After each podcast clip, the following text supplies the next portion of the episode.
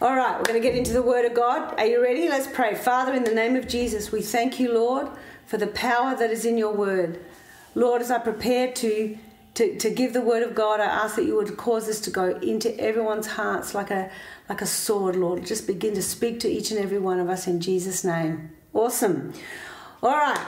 Well, this is what I want to speak to you about today. You know, we're living in the most uh, crazy times, as we probably say every single week. But I want to really help us all to focus on who we are in God and I want us to understand what God has for each and every one of us to do. Let me start. I'm going to give you a few scriptures so you may want to write them down as we go. Ephesians 2, verse 10 says this For we are his workmanship, created in Christ Jesus for good works, which God prepared beforehand so that we could walk in them. So when I read that, my automatic question is how? How do you and I begin to walk in these things that God prepared beforehand? Well, I've come up with four points today that I want to really hit home. And so I want you to write down the scriptures and go back and look at them because I believe they're going to speak powerfully to us today. First of all, number one point is He knows you. He knows you. All right, let's go to John chapter 1, starting at verse 43. This is what it says the next day, he purposed to go into Galilee, and he found Philip. And Jesus said to him, Follow me. Now, Philip was from Bethsaida, of the city of Andrew and Peter. Philip found Nathanael and said to him, We have found him of whom Moses in the law and also the prophets wrote, Jesus of Nazareth, the son of Joseph.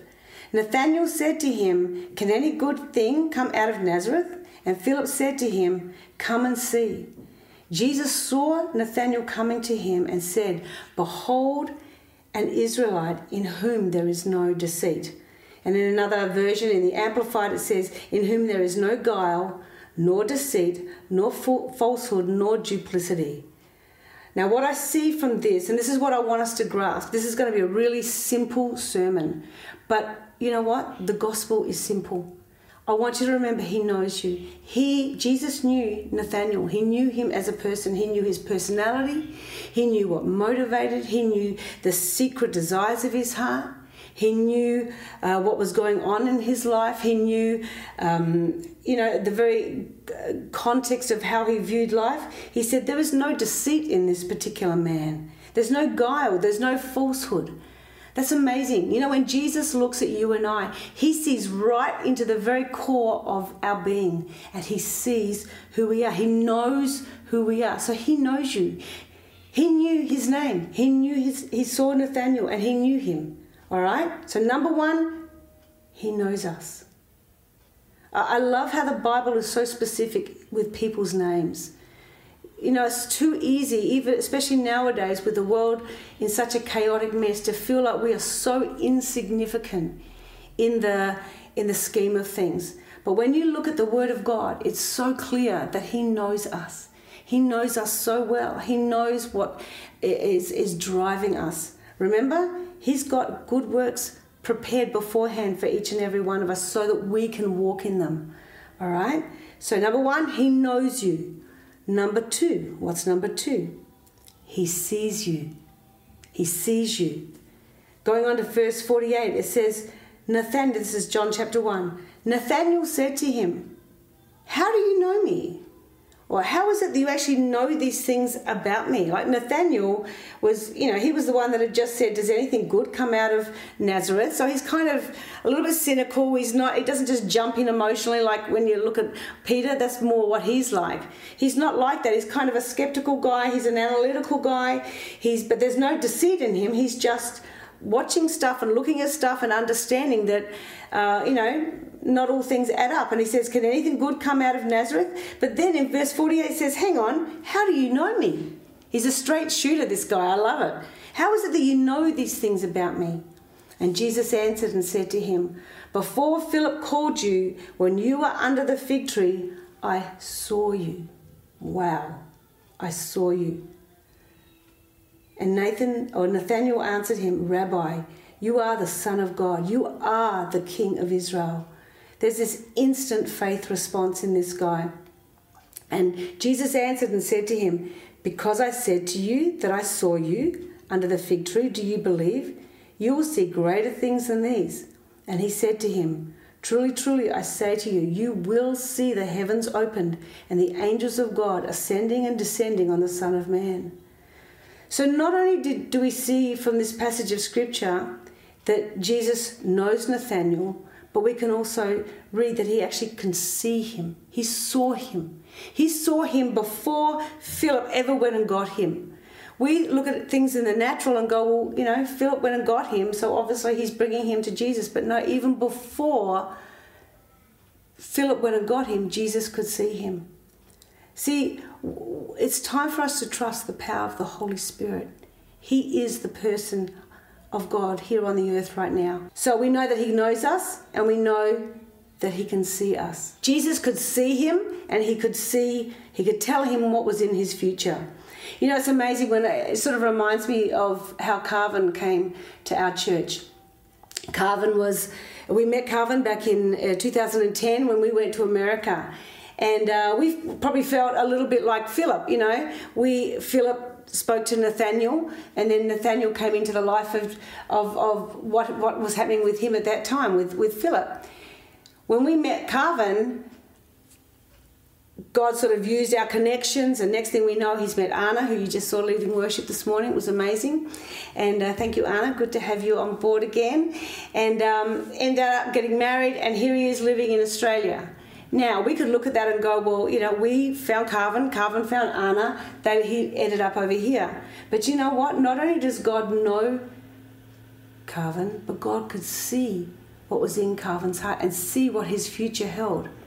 Back in 2003, listen to this prophecy that Carvin received.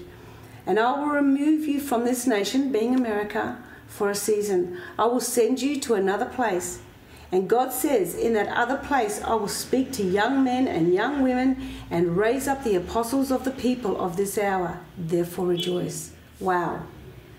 There's us thinking that it was just a natural thing that happened. We met him in 2010. But clearly, just like Jesus with Nathaniel, he saw and he already orchestrated Carvin's path way before, seven years before we even met Carvin. Isn't that amazing? See, he knows us.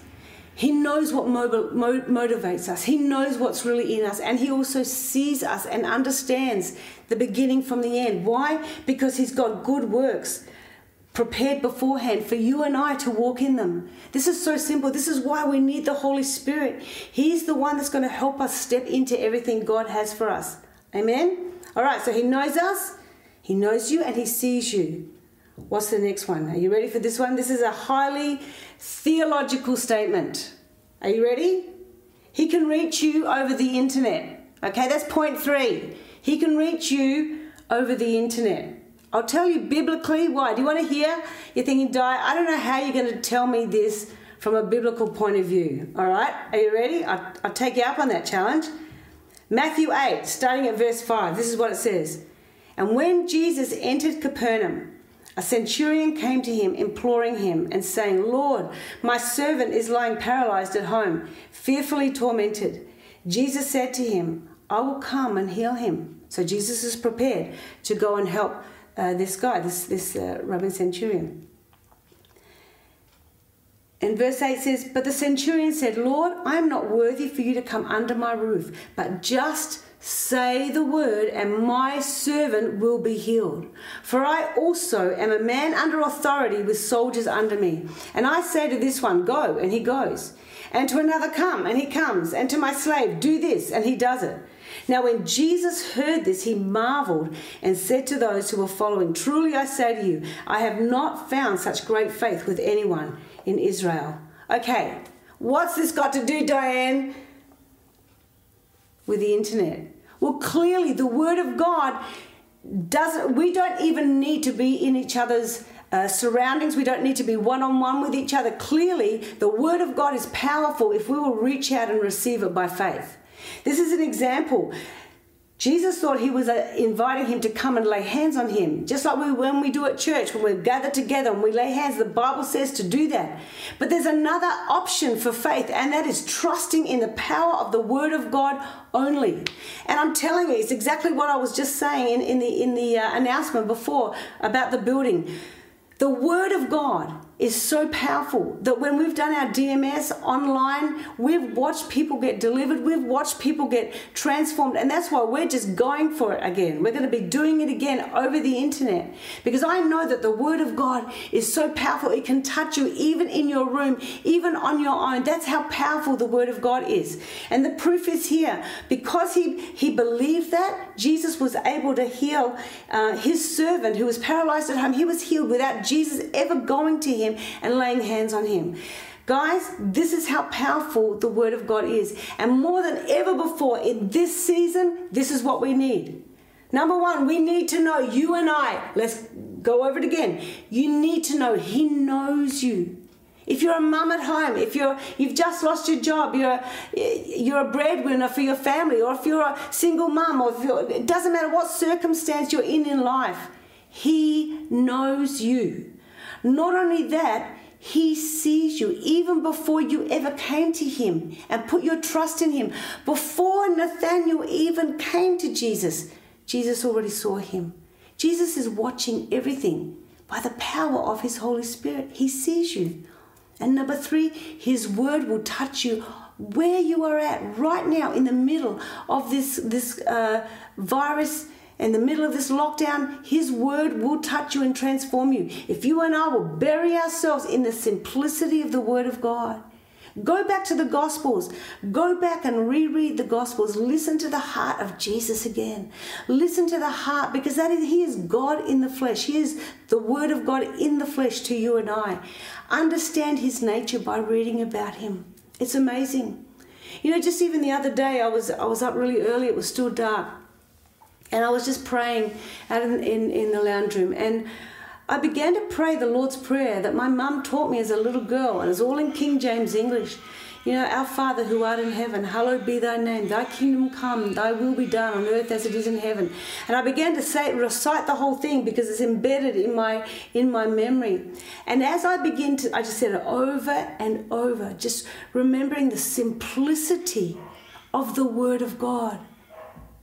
And I just began to cry. And I began to say it again and again and again. And I then I slowed it right down I took every line and I and I began to declare it and pray into each sentence. It was so powerful.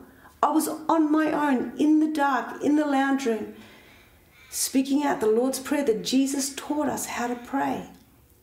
You know, the Word of God will minister to you it will speak to you because it is living and it is active and it is sharper than any two edged sword.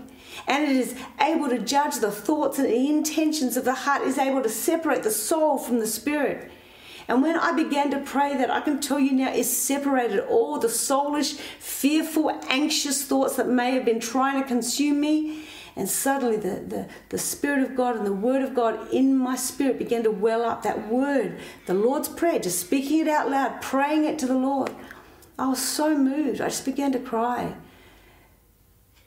Do it, guys. We don't, even in this season, when we cannot be together, when we can't physically lay hands on you, when we can't physically hug you, you know what? The Word of God is, is one breath away. It's one word away from you speaking it out and bringing that sense of revival to your own heart that you need, that you and I need. We need this, guys. Every single day. We need this. Okay? All right? And the fourth thing, what is the fourth thing?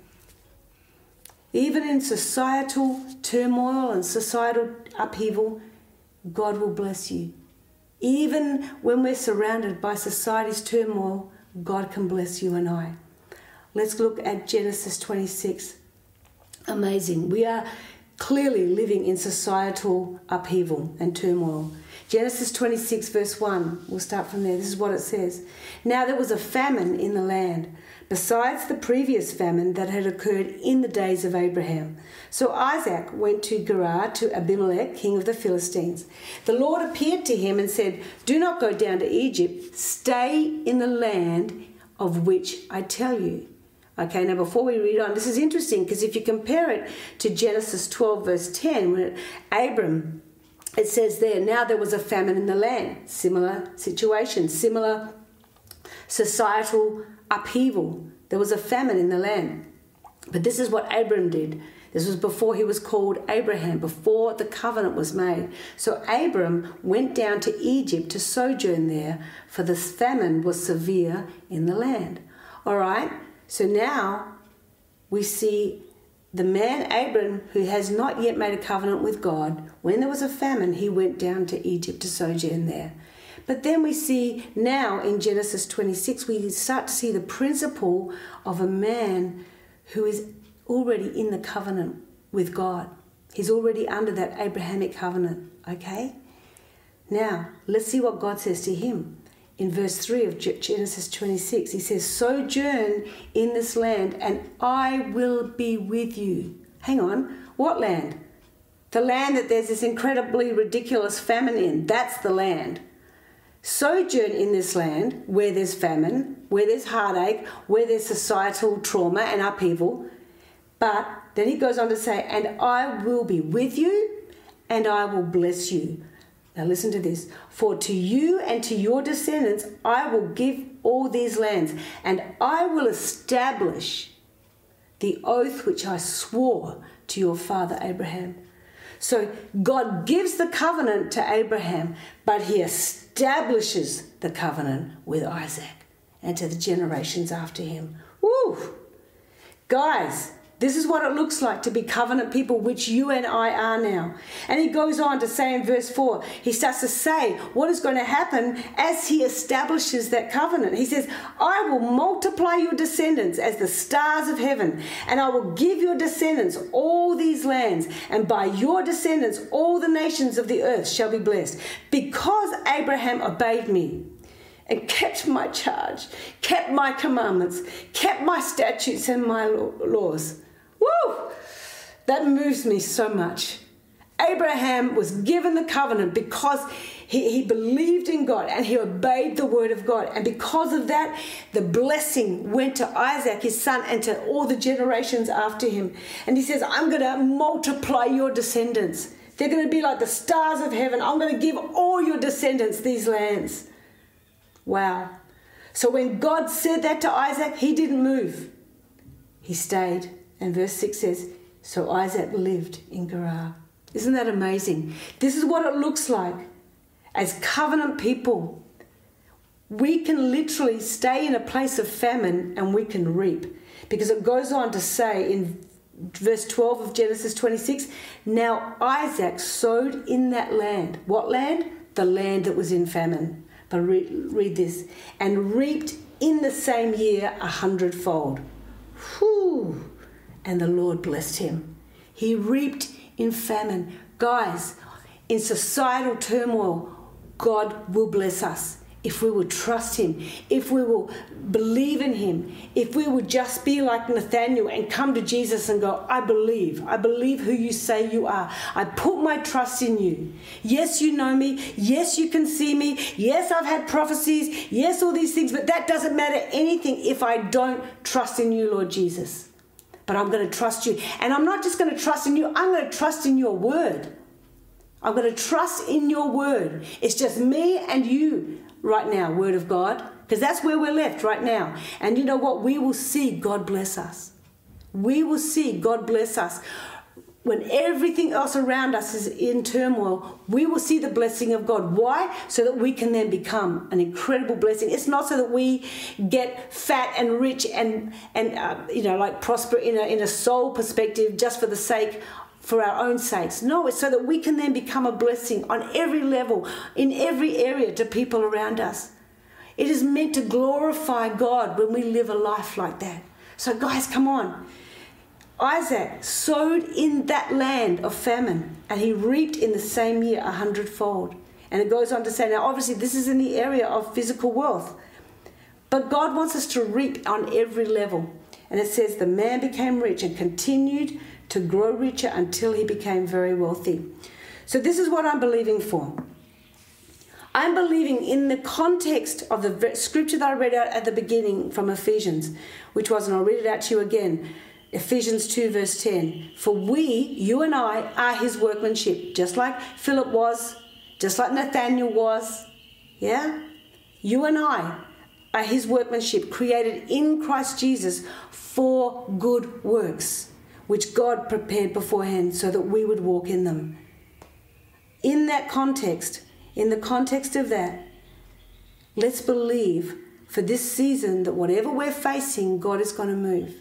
Whatever it is that you're that you're needing in your life right now, as an individual, there, there will be many different kinds of needs. Maybe you're needing healing, physical healing. I know of some serious physical healings that are needed right now, right at this very moment.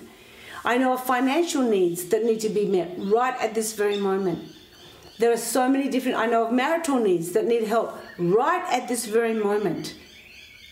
And even as us as a church, we're, we're believing that God is going to bless us in the midst of a famine, so called a societal famine. We're believing that God is going to bless us. And so I want us all to join together. Whatever our needs are, we're going to pray and we're going to believe God that in this time of, of famine, so to speak, I say that in inverted commas, in this time of distress, in this time of distress around us, you and I do not need to live in distress. Even though it is surrounding us, we don't need to live in it. Okay? As a church, even though things are distressful around us, but I believe we're going to see God bless abundantly as we step out into the water. We're going to watch God part the ways, like with Joshua. Amen. Like we mentioned in the in the in the announcements, guys. I believe this is a whole. It, is a new season. I mean, it doesn't really take a prophet to say that. We can all see that. We can all feel the sense of change and things shifting. But I, I believe that as we look to Him and we trust in Him and we know that He knows me we know that He knows you. You and I can rest assured that He sees us. He saw us even before we presented our problems and our issues to Him. His word can speak to us. We don't need to be anxious that we can't get together as a church yet. We can't be anxious that we can't get together even as life groups yet.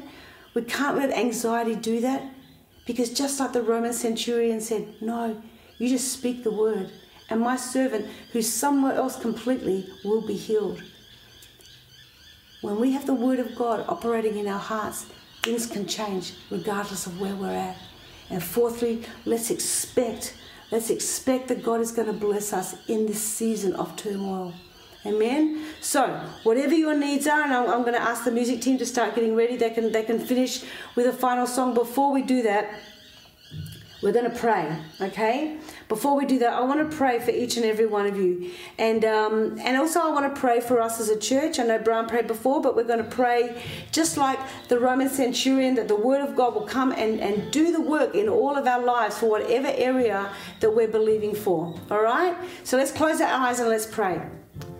And uh, the music team can get ready and, and take over once I say amen. All right, let's pray. Father, in the name of Jesus, I bring all the needs before you right now. Lord, there are some people that are feeling anxious. There are some people who are feeling uh, unwell. There are some people who are very, very sick. There are some people who have lost their jobs.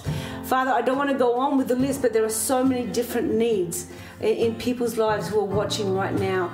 I ask that you would move by your power. Lord, we trust you. We know that you know us.